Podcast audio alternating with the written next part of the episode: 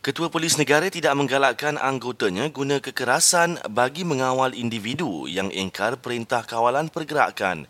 Tan Sri Abdul Hamid Badur bagaimanapun berharap orang ramai dapat memahami keadaan yang dilalui anggotanya yang bertugas sepanjang tempoh PKP. Sebenarnya, PDRM ini tak suka nak menangkap-nangkap orang. Tetapi apakan daya dah undang-undangnya begitu. So saya harap orang ramai memahami ya, cabaran emosi uh, yang di, dilalui, yang ditanggung oleh uh, petugas-petugas saya di bawah sana. Ya. Beliau juga meminta masyarakat untuk tidak jadikan isu pegawainya merutan sekumpulan remaja yang ingkar arahan PKP di Kunak Sabah sebagai polemik di media sosial.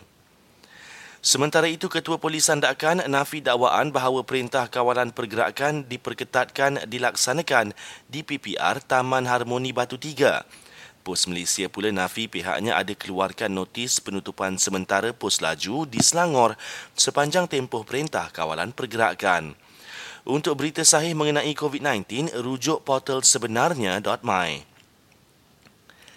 Kementerian Kesihatan akan bekerjasama dengan Angkatan Tentera Malaysia dalam memperketat kawalan keselamatan di semua pintu masuk negara bagi mencegah penularan COVID-19.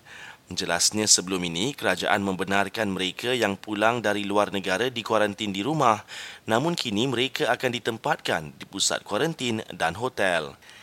Kelantan akan ikuti pendirian kerajaan pusat berhubung penganjuran bazar Ramadan di negeri itu.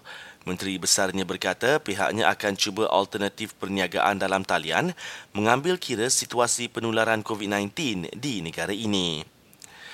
Akhir sekali ini peringatan untuk anda kerap cuci tangan, amalkan penjarakan sosial dan duduk di rumah.